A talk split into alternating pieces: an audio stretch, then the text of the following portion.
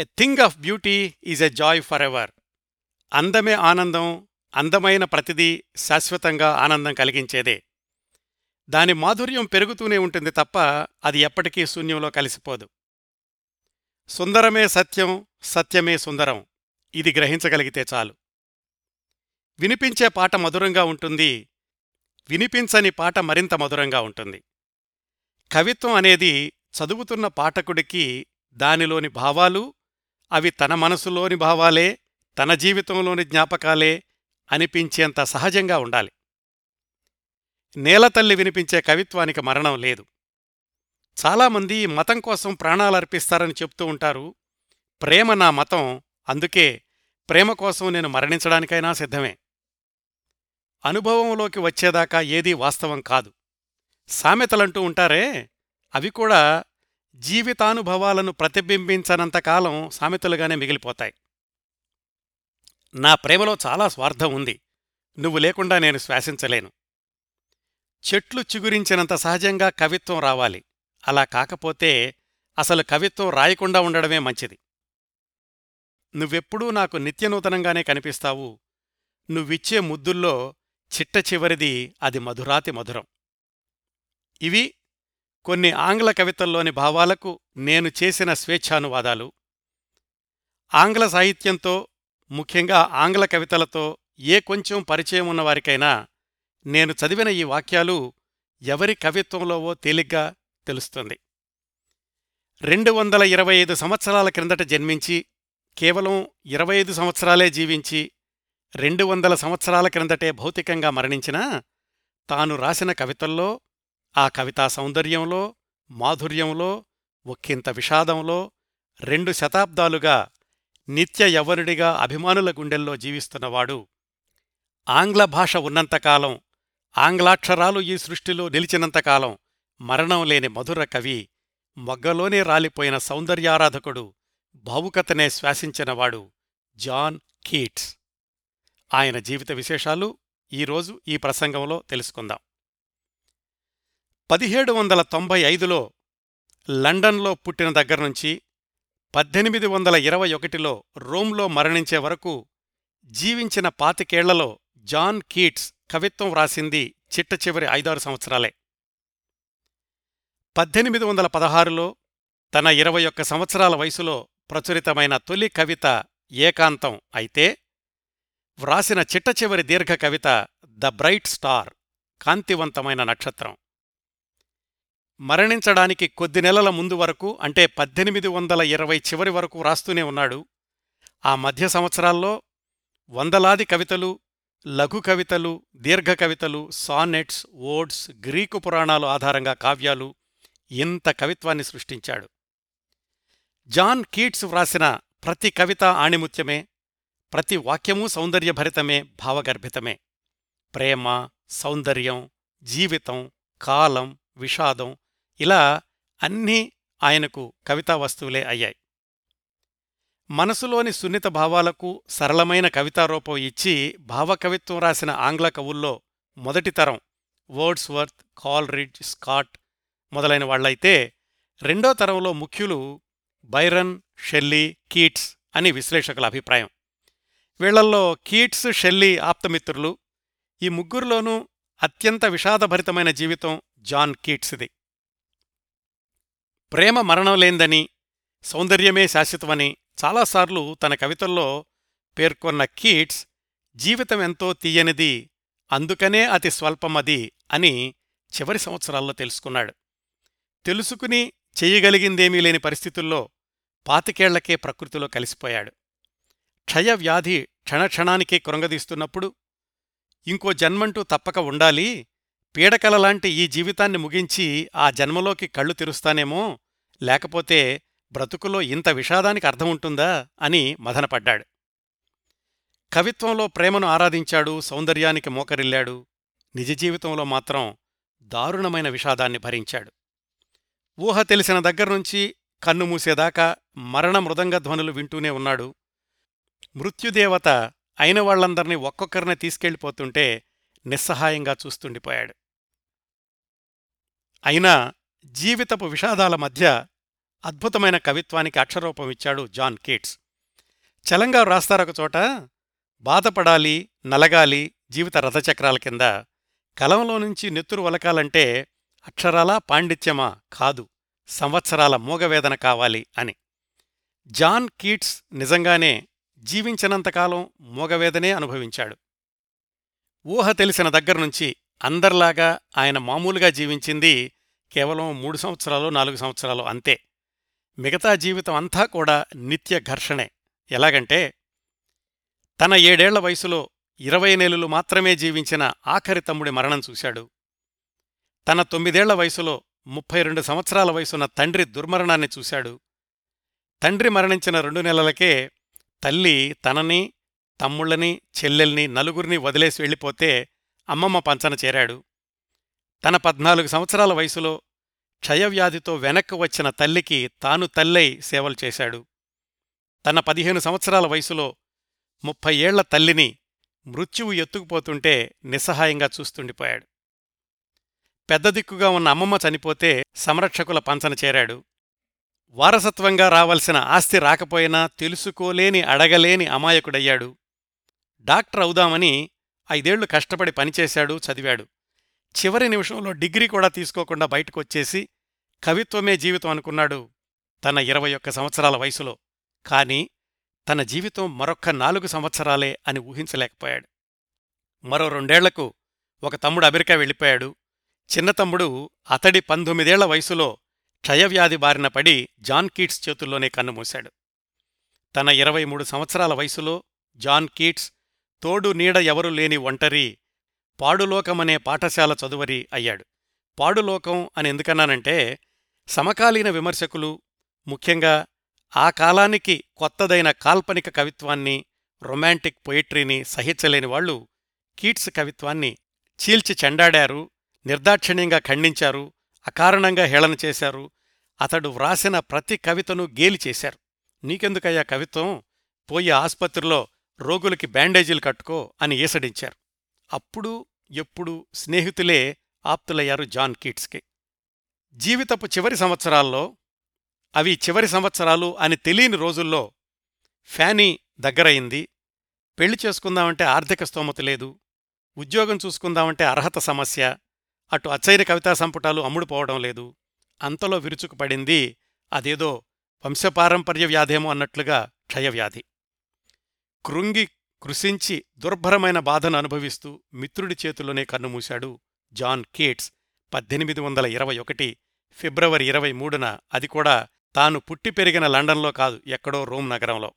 ఇప్పుడు కీట్స్ కవిత్వాన్ని చదివి మైమరచిపోయి ఆనందిస్తున్న మనం ఒక్కసారి ఆ కవిత్వం వ్రాస్తున్న రోజుల్లో కీట్స్ మానసిక స్థితి ఆర్థిక పరిస్థితి ఎలా ఉందో ఊహించుకుంటే అర్థమవుతుంది. అసలైన సిసలైన కవిత్వానికి ఆత్మ ఎలా వస్తుంది అనేది. ఇంతకుముందు మనం మాట్లాడుకున్న చాలా కార్యక్రమాల్లాగానే ఈ కార్యక్రమంలో కూడా జాన్ కీట్స్ కవిత్వాన్ని విశ్లేషించబోవడం లేదు. జాన్ కీట్స్ జీవిత చిత్రణే ఈ ప్రసంగం యొక్క ముఖ్య ఉద్దేశం. జాన్ కీట్స్ కవిత్వం ఉంది కదా ఇంకా ఆయన జీవితం ఎందుకు తెలుసుకోవాలి అన్న ప్రశ్నకు సమాధానమే ఈ సుదీర్ఘమైన ఉపోద్ఘాతం. ఇప్పుడు జాన్ కీట్స్ జీవిత విశేషాల్లోకి ఆయన జీవితంలోని వెలుగునీడల సన్నివేశాల్లోకి వెళదాం. లండన్లో మూర్ గేట్ అని ఒక లోకల్ రైల్వే స్టేషన్ ఉంది. ఆ స్టేషన్ నుంచి బయటకు రాగానే కీట్స్ ఎట్ ది గ్లోబ్ అని ఒక పబ్ కనిపిస్తుంది ఇప్పుడు కూడా.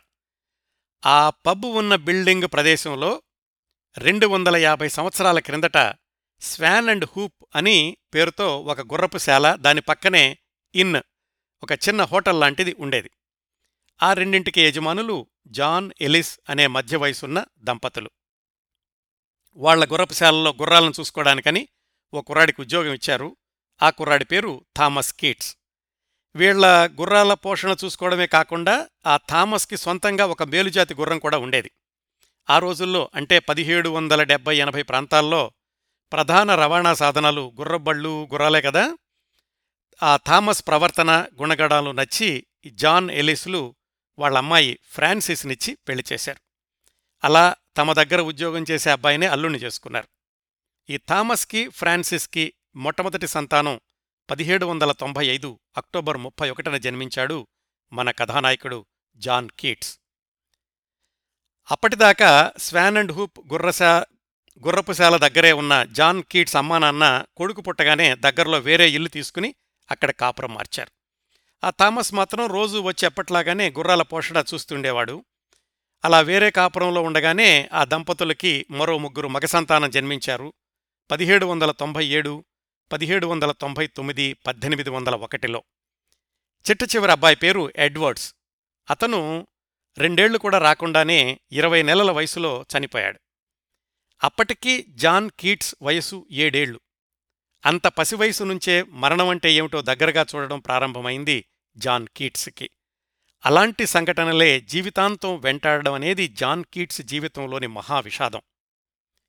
పద్దెనిమిది వందల రెండులో ఆ పసివాడు చనిపోయాక ఆ విషాదంలో ఉండగానే అత్తామామలో మేమింక రిటైర్ అవుతాము మీరొచ్చి ఈ గుర్రపుశాలను ఈ చిన్న బోర్డింగ్ హోటల్ని మీరు చూసుకోండి అని పిలిచారు కూతుర్ని అల్లుణ్ణి. అలా మళ్ళీ ఆ స్వాన్ అండ్ హూప్కి వచ్చేశారు కీట్స్ అమ్మానాన్నలు కుటుంబం అంతా. పద్దెనిమిది వందల మూడులో వాళ్ళకి చివరి సంతానం ఆడపిల్ల జన్మించింది తల్లి పేరే ఫ్రాన్సిస్ అని పేరు పెట్టుకున్నారు ఆ పాపకి. జాన్ కీట్స్ కుటుంబ సభ్యుల్లో ఆ అమ్మాయి ఒక్కతే అరవై సంవత్సరాలు దాటి జీవించింది. మిగతా అందరూ కూడా చిన్న వయసులోనే మరణించడం ఒక విషాదం వివరాల తర్వాత తెలుసుకుందాం. పద్దెనిమిది వందల మూడో సంవత్సరం వచ్చింది అంటే జాన్ కీట్స్కి ఎనిమిదేళ్ళు పెద్ద తమ్ముడు జార్జికి ఆరేళ్ళు వాళ్ళ కుటుంబం యొక్క ఆర్థిక పరిస్థితుల దృష్ట్యా పెద్ద పెద్ద ఖరీదైన స్కూళ్ళకి పంపించి చదివించలేరు. అందుకని వాళ్ళింటికి పది పదిహేను మైళ్ళ దూరంలో ఉన్న ఎన్ఫీల్డ్ అనే ప్రాంతంలో క్లార్క్స్ అకాడమీ అని ఒక బోర్డింగ్ స్కూల్లో చేర్పించారు జాన్ని తమ్ముడు జార్జిని. చాలా అభ్యుదయ భావాలతో పిల్లలకు స్వేచ్ఛనిస్తూ చదువు చెప్పేవాళ్ళు ఆ స్కూల్లో. నివాసం తిండి చదువు అంతా అక్కడే. ఆ స్కూలు హెడ్ మాస్టర్ గారి అబ్బాయి చార్లెస్ క్లార్క్ అని అతను జాన్ కీట్స్ కంటే పెద్దవాడు కాకపోతే ఇద్దరికీ స్నేహం కలిసింది. ఆ క్లార్క్ కీట్స్కి చరిత్ర పట్ల అప్పటి కవిత్వం పట్ల ఆసక్తి కలిగించాడు. ఆ అంశాలకు సంబంధించిన పుస్తకాలవి తెచ్చిస్తుండేవాడు. ఆ క్లార్క్ చేసిన పరిచయాలే తర్వాత రోజుల్లో కీట్స్ జీవితాన్ని ముఖ్యమైన మలుపులు తిప్పాయి. అన్నా తమ్ముళ్ళిద్దరూ ఆ బోర్డింగ్ స్కూల్లో చేరిన మరుసటి సంవత్సరం అంటే పద్దెనిమిది వందల నాలుగు ఏప్రిల్లో వాళ్ళ నాన్న పిల్లల్ని చూడ్డానికి స్కూల్కి వచ్చాడు. ఇద్దరితో సరదాగా కబుర్లు చెప్పాడు. తిరిగి వెనక్కి ఇంటికి వెళ్ళేటప్పుడు మధ్యలో ఏమైందో కానీ గుర్రం మీద నుంచి పడిపోయాడు. సమయం రాత్రి ఎనిమిది గంటలవుతోంది.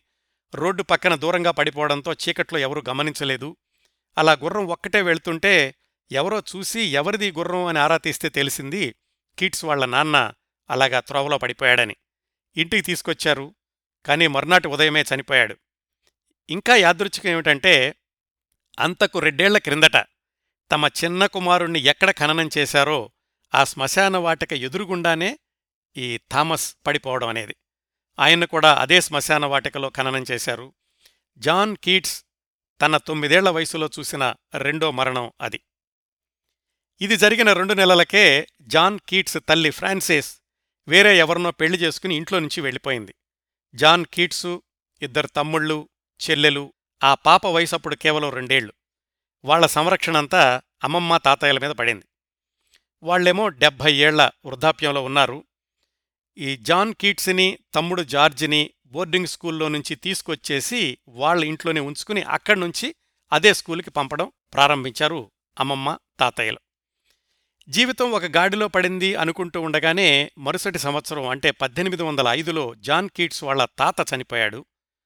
స్కూల్లో మాత్రం హెడ్ మాస్టర్ అబ్బాయి క్లార్క్ ప్రోత్సాహంతో జాన్ కీట్స్ చదువులో మంచి పేరు తెచ్చుకుంటున్నాడు.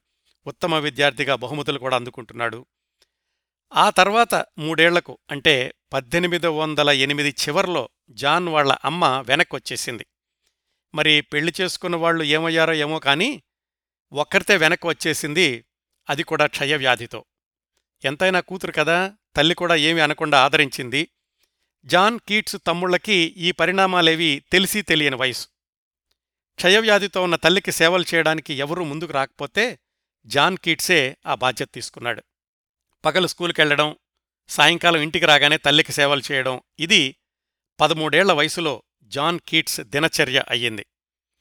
క్షయ అనేది ఆ రోజుల్లో పెద్ద అంటువ్యాధి. అందుకే ఎవరూ క్షయరోగికి సహాయం చేయడానికి ఇష్టపడేవాళ్ళు కాదు. అంత చిన్న వయసులో తల్లికి ఎన్ని సేవలు చేసినా కానీ భయంకరమైన క్షయవ్యాధి తల్లిని పద్దెనిమిది వందల పది మార్చి నెలలో బలి తీసుకుంది. జాన్ వయసు అప్పటికి పదిహేను సంవత్సరాలు. అప్పటిదాకా తమ్ముడు నాన్న తాత తల్లి ఇన్ని మరణాలు చూశాడు జాన్ కీట్స్. ఆ సంఘటన తర్వాత హైస్కూల్ పూర్తి చేసుకున్నాడు జాన్ కీట్స్. వ్యాధితో ఉన్నప్పుడు వాళ్ళ అమ్మకి చికిత్స చేయడానికి ఒక డాక్టర్ వస్తుండేవాడు. ఆయన పేరు హేమండ్. ఆయన దగ్గర సహాయకుడిగా చేరాడు జాన్ కీట్స్. ఎందుకంటే కాంపౌండర్లాగా సహాయం చేయడం వైద్య వృత్తి నేర్చుకోవడం రెండూ సమాంతరంగా కొనసాగుతూ ఉండే అలా కొంతకాలం చేశాక మెడికల్ కాలేజీకి వెళితే డాక్టర్ డిగ్రీ వచ్చేది ఆ రోజుల్లో. ఆ డాక్టర్ దగ్గర పనిచేసే రోజుల్లో ఆయన సర్జరీలు చేసే హాలు పైన అటక లాంటిదుంటే అక్కడ నివసించేవాడు జాన్ కీట్స్. పద్దెనిమిది వందల పది నుంచి పద్దెనిమిది వందల పద్నాలుగు వచ్చే వరకు మూడు నాలుగు సంవత్సరాల పాటు బహుశా జాన్ కీట్స్ జీవితంలో ఏ విషాదమూ లేకుండా గడిచింది ఆ నాలుగు సంవత్సరాలనేమో. ఇక్కడ డాక్టర్ దగ్గర శిక్షణ పొందుతున్న రోజుల్లో కూడా హైస్కూల్ మిత్రుడు క్లార్క్ని తరచూ కలుసుకుంటూ ఉండేవాడు. ఇద్దరూ సాహిత్య చర్చలు కొనసాగిస్తూ ఉండేవాళ్ళు పద్దెనిమిది వందల పద్నాలుగులోనే జాన్ కీట్స్ తన పంతొమ్మిదేళ్ళ వయసులో మొట్టమొదటి కవిత యాన్ ఇమిటేషన్ ఆఫ్ స్పెన్సర్ అని అది రాశాడు. ఏ పత్రికకి పంపించలేదు. అదే రోజుల్లో మరొక దెబ్బ ఏమిటంటే జాన్ కీట్స్కి పద్దెనిమిది వందల పద్నాలుగులోనే అంతవరకు పెద్ద దిక్కుగా అన్నీ చూసుకుంటున్న అమ్మమ్మ మరణించింది. ఇంకా పిల్లలందరూ మైనర్లే చదువుకుంటూనే ఉన్నారు. వాళ్ళ అమ్మమ్మ వీలునామా ప్రకారం పిల్లల నలుగురికి ఇద్దరు సంరక్షకుల్ని అంటే గార్డియన్స్ని ఏర్పాటు చేసింది. తన దగ్గర మిగిలిన డబ్బులు వారసత్వంగా వచ్చిన డబ్బులు ఇవన్నీ ఆ గార్డియన్స్ అధీనంలో ఉంచి పెద్దవాళ్ళయ్యాక పిల్లలకు చెందేలాగా రాసిందామే. ఇక్కడే చిన్న గందరగోళం జరిగింది.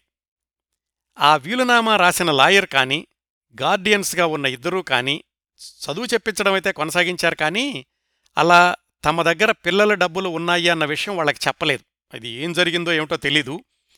ఈ సంఘటన మాత్రం జాన్ కీట్స్ భవిష్యత్తుని చాలా ప్రభావితం చేసింది. ఎందుకంటే జాన్ కీట్స్ ఆ తర్వాత రోజుల్లో జీవితాంతం ఆర్థిక ఇబ్బందుల్లో బతకడానికి మిత్రుల దగ్గర అప్పులు చేయడానికి కారణం ఇదిగో వారసత్వంగా రావాల్సిన ధనం అందకపోవడమే. మరో సంవత్సరం గడిచింది. పద్దెనిమిది వందల పదిహేను జాన్ కీట్స్ వయసు ఇరవై సంవత్సరాలు. అప్పటిదాకా అంటే ఐదేళ్ళుగా ఆ డాక్టర్ గారి దగ్గర తీసుకుంటున్న వైద్య శిక్షణ ముగించుకుని పక్కనే ఉన్న గైస్ హాస్పిటల్ని దాంట్లో చేరాడు.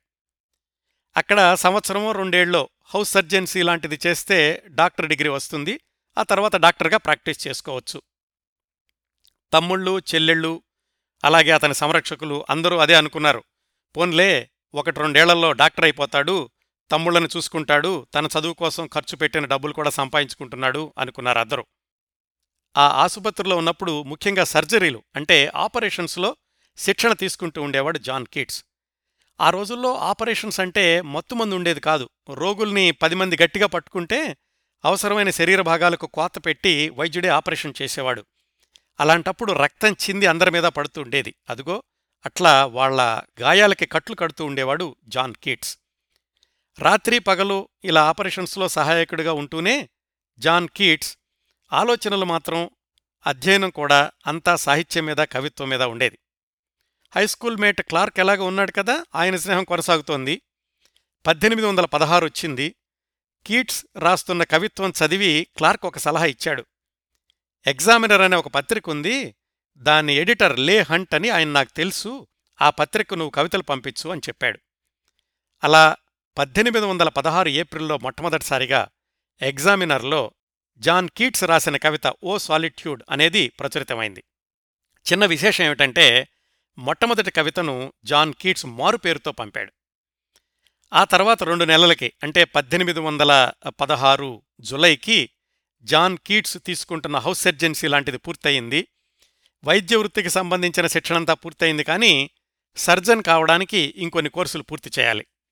సరిగ్గా ఆ సమయంలోనే వైద్య వృత్తికి స్వస్తి చెప్పి పూర్తికాలం కవిత్వం రాయాలి అని నిర్ణయించుకున్నాడు జాన్ కీట్స్.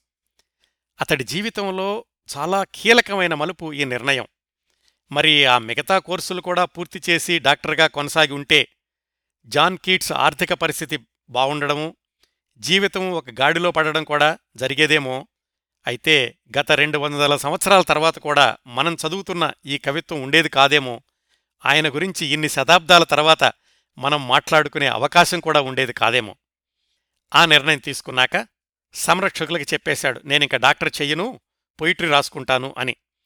తమ్ముళ్ళిద్దరిని తన దగ్గరికి తీసుకొచ్చేసి హ్యామ్స్టెడ్ అనే ప్రాంతంలో ఒక ఇల్లు అద్దెకి తీసుకున్నాడు. స్నేహితుల దగ్గర తీసుకుంటున్న అప్పులే ఆయనకి జీవనాధారం అయినయి పద్దెనిమిది వందల పదహారు అక్టోబర్లో క్లార్క్ అనేటటువంటి ఆ మిత్రుడే ఈ ఎగ్జామినర్ సంపాదకుడు రచయిత కూడా అయిన లే హంట్ని ప్రత్యక్షంగా పరిచయం చేశాడు. అంతకుముందు ఊరికే కవిత్వం పంపించమంటే ఆయన పోస్టులో పంపించాడు ఆయన కవిత్వం వేశాడు కానీ ముఖాముఖి పరిచయం చేయడం ఈ పద్దెనిమిది వందల పదహారు అక్టోబర్లోనే. జాన్ కీట్స్ జీవితంలో ఈ పరిచయం ఇంకొక ముఖ్యమైన మలుపు. ఈ లే హంట్ అన్నాయనే తర్వాత రోజుల్లో జాన్ కీట్స్కి ఆ కాలపు ప్రముఖ కవులు చాలామందిని పరిచయం చేశాడు. వాళ్ళల్లో ముఖ్యమైన వాళ్ళే ఈ షెల్లీ బైరన్ అనేవాళ్ళు. పద్దెనిమిది వందల పదిహేడు వచ్చింది. అప్పటి వరకు కీట్స్ రాసిన కవితలన్నింటినీ కలిపి పోయమ్స్ అనే పేరుతో ఒక పుస్తకం పబ్లిష్ చేశారు. సహజంగానే మరి కీట్స్ మిత్రులందరూ కూడా చాలా బాగుందని మెచ్చుకున్నారు. కీట్స్ మొదటి కవిత ప్రచురించిన ఎగ్జామినర్ పత్రికా సంపాదకుడు లేహంట్ ఆయనైతే ఈ కవితా సంపుటాన్ని పొగుడుతూ చాలా వ్యాసాలు రాశాడు. ఇదంతా కూడా కీట్స్ యొక్క క్లోజ్ సర్కిల్స్లోనే. బయట పత్రికలు విమర్శకులు అయితే కీట్స్ పుస్తకాన్ని దుమ్మెత్తిపోశాయి అసలు ఇది కవిత్వమేనా? ఎవరైనా నవ్విపోతారు అంటూ అవహేళన చేశారు ప్రముఖులు అనిపించుకున్న విమర్శకులందరూ. ఇవన్నీ గమనించి ఆ మొట్టమొదటగా పుస్తకాలు పబ్లిష్ చేసిన పబ్లిషరు నీ పుస్తకాలు నేను అచ్చయ్యను బాబు అని వెనకెళ్ళిపోయాడు అయితే కాస్త కీట్స్ని అర్థం చేసుకున్న మరో పబ్లిషర్స్ దొరికారు టేలర్ అండ్ హెస్సీ అని వాళ్ళు. ఆ తర్వాత రెండు మూడు పుస్తకాలని వాళ్ళే పబ్లిష్ చేశారు. ఆ రోజుల్లోనే జాన్ కీట్స్ రెండో తమ్ముడు టామ్కి ఆరోగ్యం దెబ్బతింది. కొద్ది రోజులకే అది క్షయవ్యాధి అని కూడా తేలింది. పద్దెనిమిది వందల పదిహేడు ఏప్రిల్ మే ప్రాంతాల్లో తమ్ముళ్ళిద్దరిని తీసుకుని లండన్ నుంచి దూరంగా కాస్త వేడిగా ఉండే ప్రదేశానికి తీసుకెళ్ళాడు కీట్స్. ఐదారు నెలల పాటు అలా తిప్పాడు తమ్ముళ్ళిద్దరిని. ముఖ్యంగా చిన్న తమ్ముడు ఆరోగ్యం కుదుటపడాలని. ఏమీ ఉపయోగం కనిపించలేదు. ఒకప్పుడు తల్లికి సేవ చేసినట్లుగానే తమ్ముడు కూడా సేవలు చేశాడు. అప్పటికీ జాన్ కీట్స్ వయసు ఇరవై రెండు సంవత్సరాలు. తమ్ముణ్ణి కబళిస్తున్న క్షయ వ్యాధికి అంత దగ్గరగా ఉండడం వల్ల కీట్స్ కూడా తర్వాత రోజుల్లో ఆ వ్యాధి అంటుకుందేమో అని చరిత్రకారుల అభిప్రాయం. తమ్ముడి ఆరోగ్యం గురించి ఆందోళన చెందుతున్న ఆ రోజుల్లోనే కీట్స్ జీవితంలో కొంత ఆహ్లాదకరమైన వాతావరణాన్ని సృష్టించింది ఇసబెల్లా జోన్స్ అనే యువతి.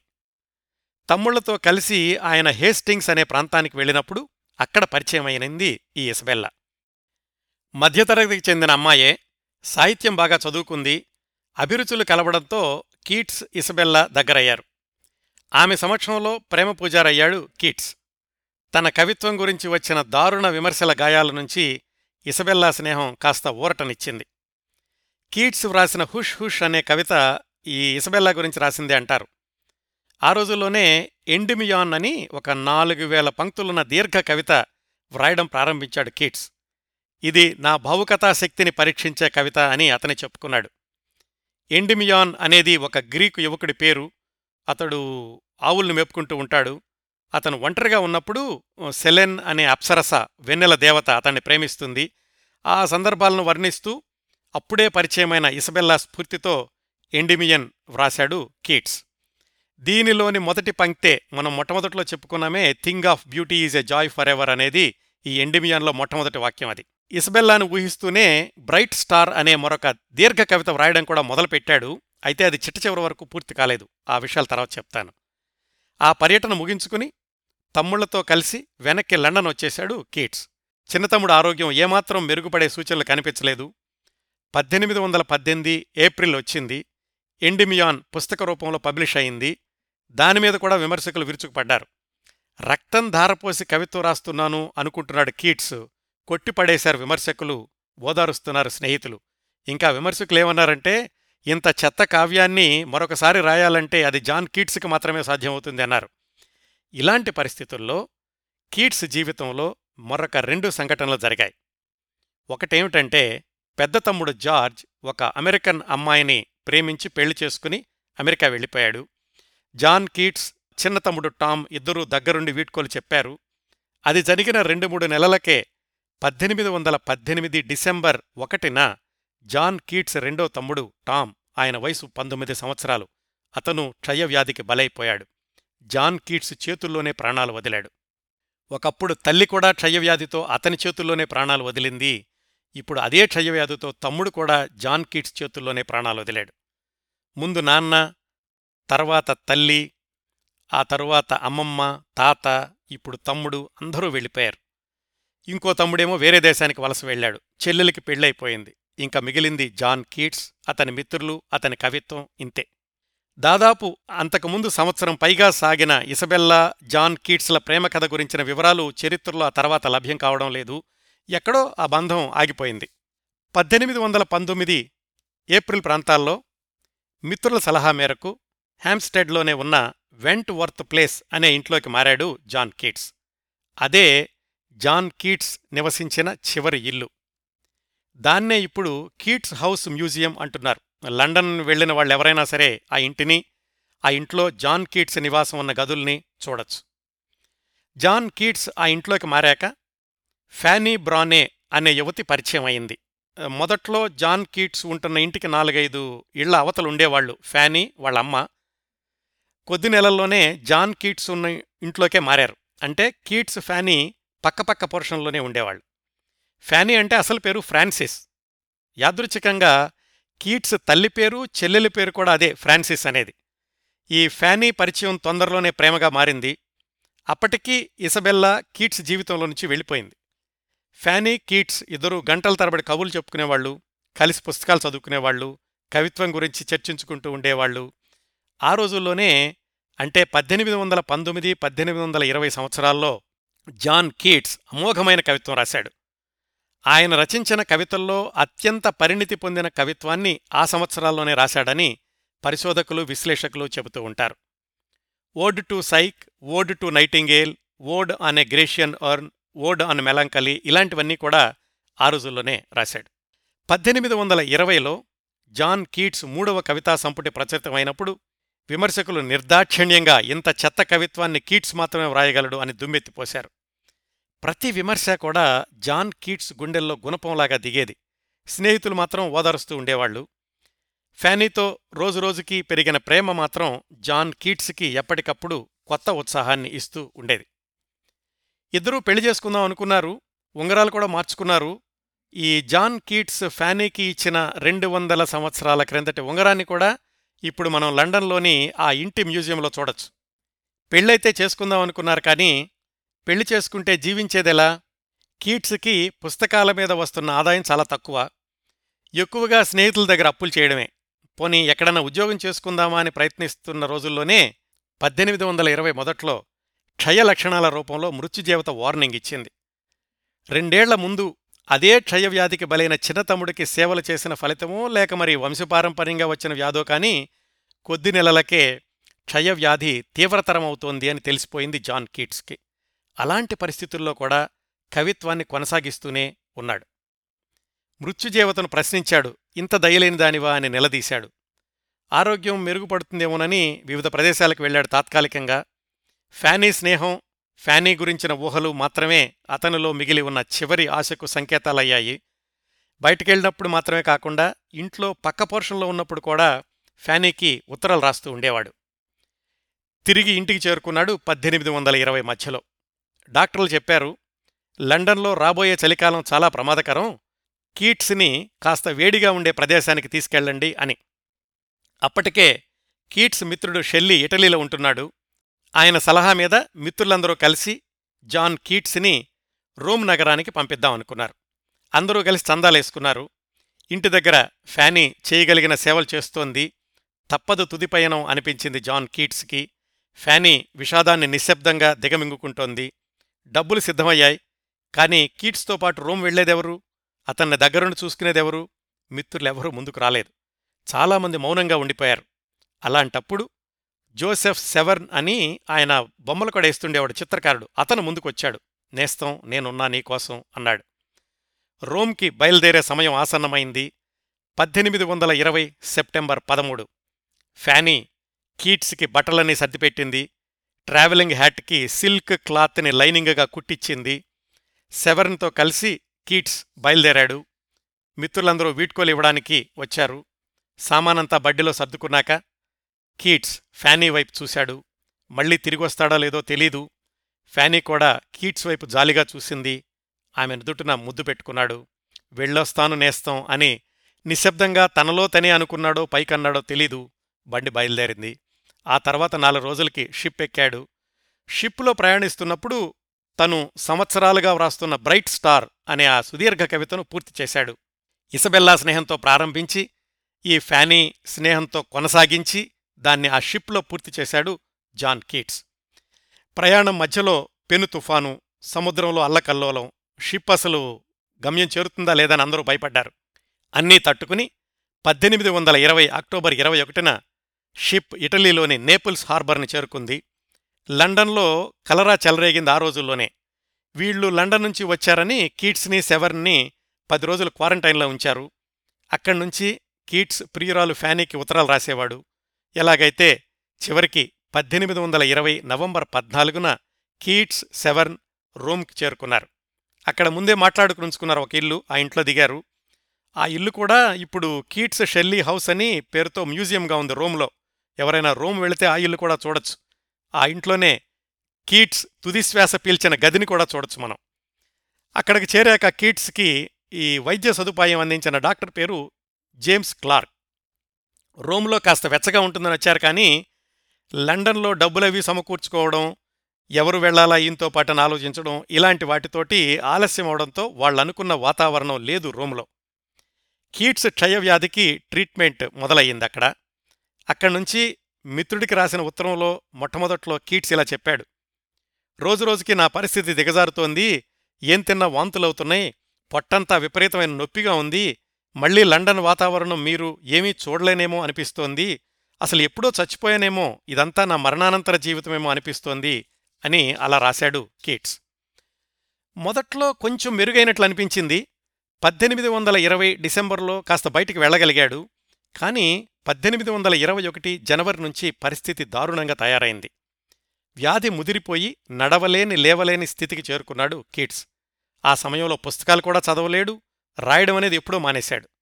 వెంటనున్న మిత్రుడు సెవర్న్ ఆయనే ఉత్తరాలు రాసేవాడు ఫ్రెండ్స్కి ఈ కీట్స్ ఎలా ఉన్నాడు ఏమిటనేది ఆ సమయంలో ఆ జోసెఫ్ సెవర్న్ రాసిన ఉత్తరాలే జాన్ కీట్స్ చివరి రోజుల గురించి చరిత్రకారులు తెలుసుకోవడానికి అవకాశం కలిగించాయి. బాధ భరించలేక మత్తుమందిమ్మని స్నేహితుణ్ణి బతిమాలేవాడు కీట్స్. ఈ సెవర్నేమో డాక్టర్ని సలహా అడిగాడు. మత్తుమందు అడుగుతున్నాడండి ఇవ్వొచ్చా అని. డాక్టరు ఆ మత్తుమందు ప్యాకెట్ని తీసేసుకున్నాడు. కీట్స్కి ఇవ్వొద్దు అని. కీట్స్ రక్తం వాంతి చేసుకుంటున్నాడని పొట్టకి రక్త ప్రసరణ తగ్గించాలని ఆహారం తగ్గించమన్నాడు డాక్టరు. కేవలం ఒకటి రెండు రొట్టె ముక్కలు కొంచెం పాలు మాత్రమే ఇచ్చేవాళ్ళు కబళిస్తున్న క్షయ నీరసం భయంకరమైన బాధ స్నేహితుడి మీద డాక్టర్ మీద అరిచేవాడు. ఎన్నాళ్ళు నన్ను ఇలా బతికించి చంపుతారు? నన్ను చావనివ్వండి లేదా మత్తుమందివ్వండి అంటూ. అలా అరిచి అరిచి ఎప్పుడో నిద్రలోకి జారుకునేవాడు. పక్కనే శవర్ను మాత్రం కంటికి రెప్పలాగా మిత్రుని చూసుకుంటూ ఉండేవాడు. మళ్ళీ నిద్రలోంచి లేవగానే నేనింకా చనిపోలేదా? అని బిగ్గరగా ఏడ్చేవాడు కీట్స్. తుది ఘడియలు సమీపించాయి. పద్దెనిమిది వందల ఇరవై ఒకటి ఫిబ్రవరి ఇరవై మూడు సాయంకాలం నాలుగు గంటలవుతోంది. మిత్రుణ్ణి పిలిచాడు కీట్స్. సెవర్న్ నన్ను కొంచెం పైకి లేపుతావా? నేను చనిపోతున్నట్లనిపిస్తోంది. ఈ చావేదో తేలిగ్గా ఉంటే బావుంటుంది. భయపడకు. ఇంకొంచెం పైకి లేపు. గట్టిగా పట్టుకో. భగవంతుడికి కృతజ్ఞత చెప్దాం. చివరి క్షణం వచ్చేసింది అన్నాడు. సెవర్న్ కీట్స్ని చేతులతో పైకి లేపి అలాగే పట్టుకున్నాడు. కీట్స్ కంఠం మండుతోంది. శరీరం పొగలు కక్కుతున్నట్లుగా ఉంది. కొద్ది గంటలు అలాగే పట్టుకున్నాడు సెవర్న్ రాత్రి పదకొండవుతోంది. కీట్స్ నిద్రలోకి జారుకున్నట్లుగా ఉన్నాడు. కాని అతను మృత్యుదేవత ఒడిలోకి జారుకున్నాడు. ఆగిపోయింది. కీట్స్ జీవనగానం ఆగిపోయింది. అవే కీట్స్ చివరి క్షణాలు. రోమ్లోనే కీట్స్ని సమాధి చేశారు. తన సమాధి మీద తన పేరు రాయొద్దు అని చెప్పాడు కీట్స్. ఇక్కడ ఒకతను ఉండేవాడు అతని పేరు నీటి మీద రాసిన రాతలాంటిది అని రాయమన్నాడు. అవే వాక్యాలుంటాయి రోమ్లోని కీట్స్ సమాధి మీద. ఫ్యానీ జ్ఞాపకార్థం అతను తెచ్చుకున్న చిన్న పర్సు ఆమె శిరోజాలు తన మృతదేహం మీద ఉంచమన్నాడు. అలాగే చేశారు మిత్రులు. ప్రాణమిత్రుడి ఎడబాటు గురించి పద్దెనిమిది వందల ఇరవై ఒకటి జులైలో ఈ పిబి షెల్లీ ఎడినాయిస్ అనే స్మృతిగీతం రాశాడు. విషాదం ఏమిటంటే కీట్స్ చనిపోయిన సంవత్సరం తర్వాత పద్దెనిమిది వందల ఇరవై రెండు జులై ముప్పైన షెల్లీ పడవ ప్రమాదంలో మరణించాడు. అప్పుడు అతని జేబులో కాగితాలున్నాయి. అవి కీట్స్ రాసిన కవితలు. షెల్లీ మృతదేహాన్ని కూడా కీట్స్ని సమాధి చేసిన శ్మశాన వాటికలోనే సమాధి చేశారు. కీట్స్ని రోమ్లో అన్ని రోజులు కంటికి రెప్పలా చూసుకున్న జోసెఫ్ సెవర్న్ ఆయన తర్వాత చాలా కాలం జీవించారు. ఆయన మరణించాక ఆ సెవర్న్ సమాధిని కీట్స్ సమాధి పక్కనే కట్టారు. ఆ రెండికి మధ్యలో సెవర్న్ కుమారుడి సమాధి ఉంటుంది. కీట్స్ మరణించాక ఆ విషాదం నుంచి కోలుకోవడానికి ప్రియురాలు ఫ్రాన్సిస్ ఫ్యానీకి పదేళ్ళు పైగా పట్టింది. కీట్స్ చనిపోయిన పన్నెండు సంవత్సరాలకి ఆమె వివాహం చేసుకుంది. కీట్స్ పెద్ద తమ్ముడు జార్జ్ అమెరికా వెళ్ళిపోయాడని చెప్పుకున్నాం కదా అతను కూడా అమెరికాలో రకరకాల వ్యాపారాలు చేసి దెబ్బతిని దుర్భర పేదరికంలో నలభై సంవత్సరాల వయసులో మరణించాడు. కీట్స్ ఈ ఫ్యానీ వీళ్ళ మధ్యనున్న ప్రణయగాథ ఆధారంగా రెండు వేల తొమ్మిదిలో బ్రైట్ స్టార్ అనే సినిమా వచ్చింది దానికి అకాడమీ అవార్డు కూడా వచ్చింది. కీట్స్ మరణించిన పాతిక ముప్పై సంవత్సరాల తర్వాత ఆయన కవిత్వం ఒక గొప్పతనం తెలిసింది ప్రపంచానికి. అప్పట్నుంచి ఇప్పటిదాకా ఇక ముందు కూడా కీట్స్ చరిత్రలో నిలిచి వెలిగే కవిగానే కొనసాగాడు కొనసాగుతాడు కూడా. అదండి తాను విషాదసాగరంలో ఈదులాడుతున్న తాను రాసిన కవిత్వంలో మాధుర్యాన్ని నింపిన తను కన్నీటి జలపాతాల్లో తడుస్తున్న కవిత్వాభిమానులపై పన్నీటి జల్లులు కురిపించిన చనిపోయే నాటికే కాదు ఇప్పటికీ కూడా యువకవే అయిన జాన్ కీట్స్ జీవిత చిత్రణ. ఇలా చిన్న వయసులోనే కన్నుమూసిన ప్రముఖుల జీవితాల గురించి చెప్పేది వాళ్ళ జీవితాల్లోని విషాదానికి బాధపడమని కాదు వాళ్ళు పడిన కష్టాలకు మనలో సానుభూతి పెల్లుబుకాలని కాదు. జీవితం అడుగడుగునా పెను తుఫానే అయినా ప్రతి క్షణము కత్తుల బోనులా అనిపించినా వాళ్ళు చూపించిన పోరాట పటిమ నుంచి స్ఫూర్తి పొందడానికి మరణించి జీవించడమంటే ఎలా ఉంటుందో అర్థం చేసుకోవడానికి అలాంటి కోణంలోనే ఇలాంటి వ్యక్తుల్ని మీకు పరిచయం చేస్తున్నాను.